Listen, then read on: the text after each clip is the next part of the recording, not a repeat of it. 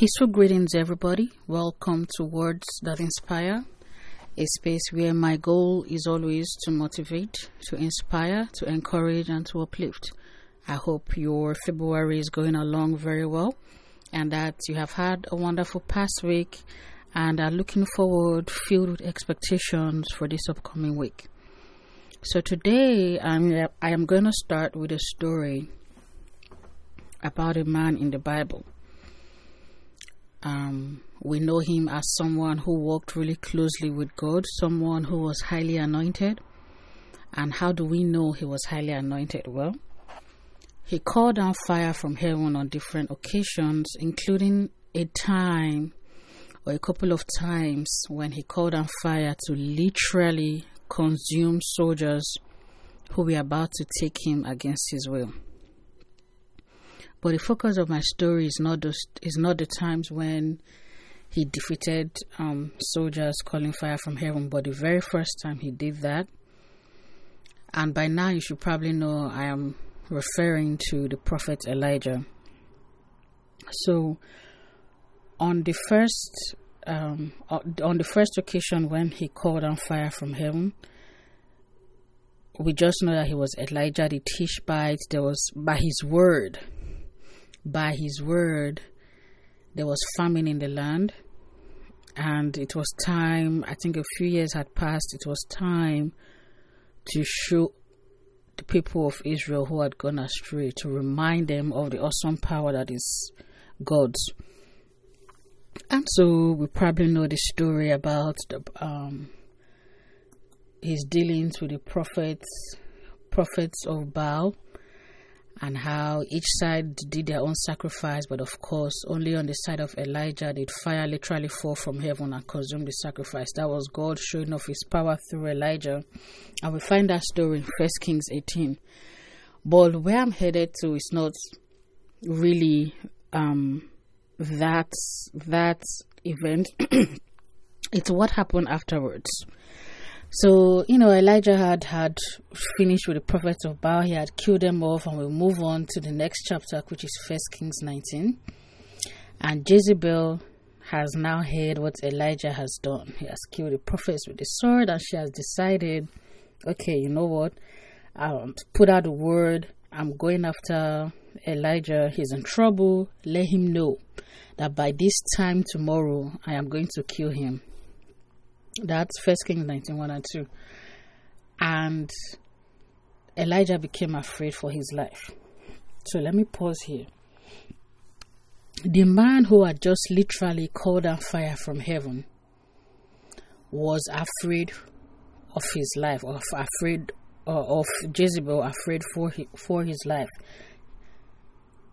Because sometimes when I'm emphasizing that because sometimes when we think of Elijah, when I think of Elijah, he seems almost superhuman because of um, how God used him. Because all he had to do was say, By my word, there will be no rain until I say otherwise, and it happened. Because he was literally able to call down fire from heaven, and so many other miracles God did through him, he seems almost superhuman. But that section where he got scared and was afraid and ran for his life always amazes me because I, I, you know I keep trying to put myself in that situation.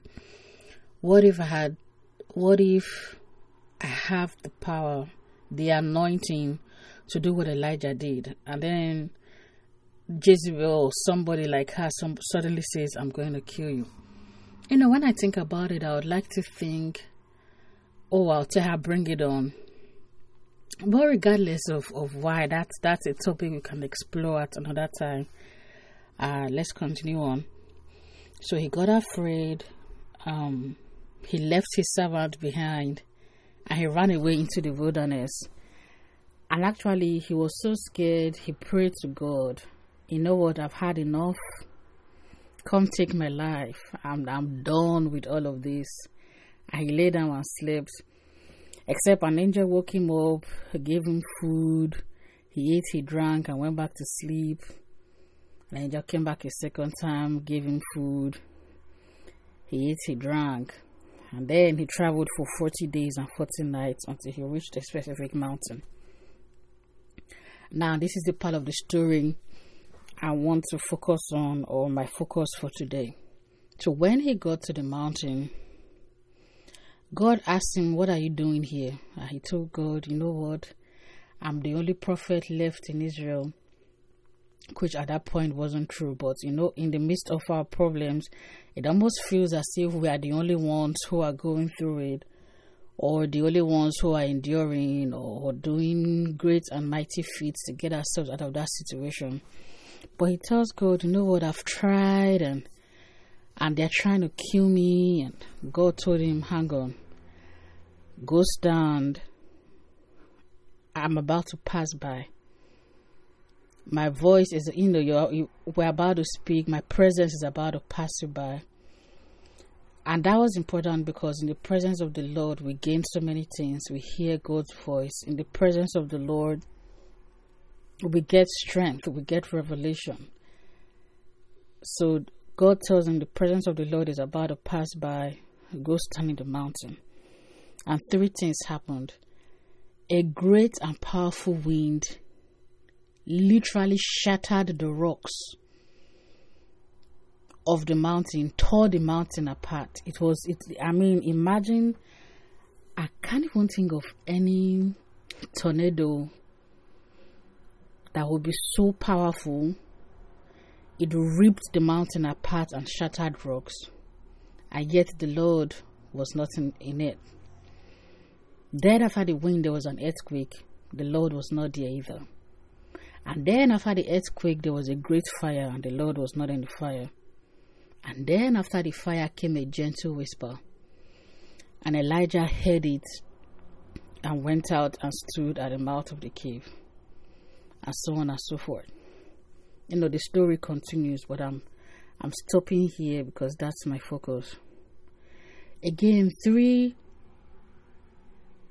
will I call it supernatural things happened, or three great events happened, and Elijah knew God's voice was not there. How did he know? How did he know? Because, of course, he was listening, even in the midst of his fear. Elijah didn't focus on just what he could see, he was listening and he had not allowed his fear yet to let him forget the voice of God. He he was least the only you know if if whatever your name is, if somebody who you know calls your name from behind you, when you hear their voice, if you know if, if okay, let me use this example. If someone you know tells you you're you're facing wherever you're facing, and they say, Oh, I'm going to come behind you and call you so that we'll go where, where we are with. Even if someone with a megaphone comes and shouts your name, I mean, the, the, the loudness of the noise might startle you and make you turn around and look. But you're not going to follow whoever has just called your name because that is not the voice you know. Or even if somebody came before you and called your name and you can see them, you're not going to go with them because that is not the voice you know. I mean, you you hear the voice and you process it and realize, nope, that's not it, and you keep waiting until the person you know calls you, whether they're calling you from behind or you cannot see them. As soon as you hear the voice and hear your name, you turn and you start moving and you start looking, and that is what Elijah did.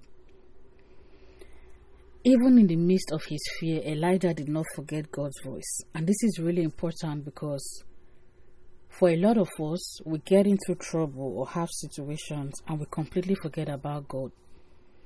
We forget what God sounds like, we forget his voice. And when I mean his voice, not just literally how God communicates with us, but what he has said in the Bible and the various revelations we've, we've had from teachings and, and from preachings and from reading the Bible, we forget the lessons of our personal relationship with God. We forget just what God is all about, what He would like or not like, who He is, what He can do. We just forget. Our fear and our anxiety becomes louder than God's voice. We cannot, it's not that God is not speaking. God is constantly with us. God is constantly speaking to us. God is constantly revealing things to us.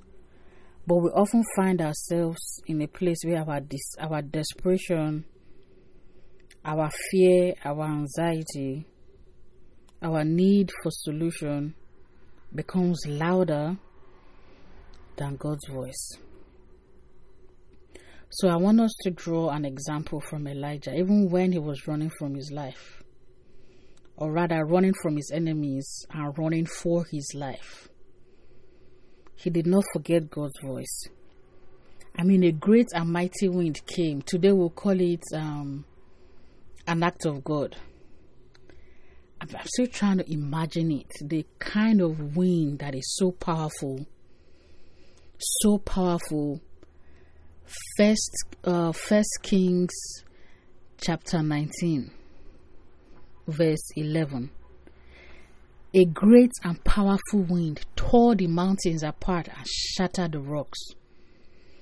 And yet, Elijah not only had the presence of man, but was listening closely enough to know, yeah, that's impressive, but mm, the presence of God is not due and then an earthquake, and we um, and some of us who have experienced earthquakes or, or tremors.